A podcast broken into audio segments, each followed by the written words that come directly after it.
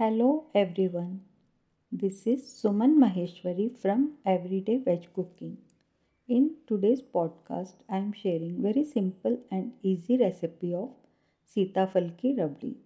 In English, Sitaphal is called custard apple. Custard apples are in season and this is the best time to make delicious Sitaphal ki rabdi. Recipe is very simple and easy. Just reduce the milk add dry fruits and when it cools add custard apple pulp. Custard apples are very sweet in taste so add very little amount of sugar or you can skip adding sugar. Now note the ingredients for 2 servings. Take half liter full cream milk, 1 cup custard apple pulp, 1 tablespoon sugar, 1 4 teaspoon clarified butter यानी कि देसी घी 4 almonds, 4 cashew nuts, 4 pista, 10 thread saffron, 1 4 teaspoon cardamom powder. Now let's do some pre-preparation. Discard seeds from the custard apple and collect the pulp in the bowl. Soak saffron in 1 tablespoon milk and then crush it. Take a heavy bottom wok, मेरा मतलब है कि कढ़ाई and grease it with clarified butter this will make it easy to scrape the malai. Now note the method to make rabdi.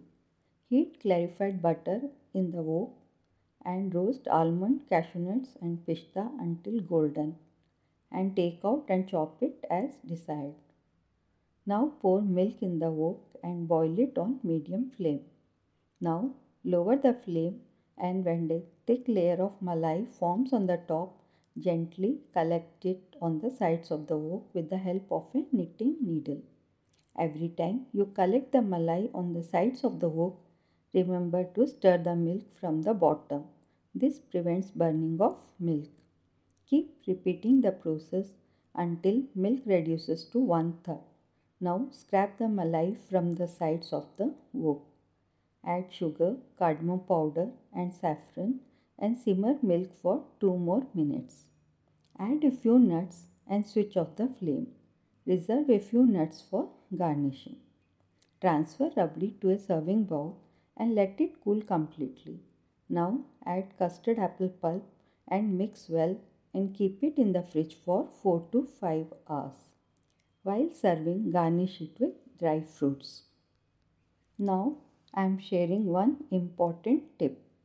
Finish Sitaphal ki rabdi same day. In case rabdi remains, freeze it and make Sitaphal ki kulfi.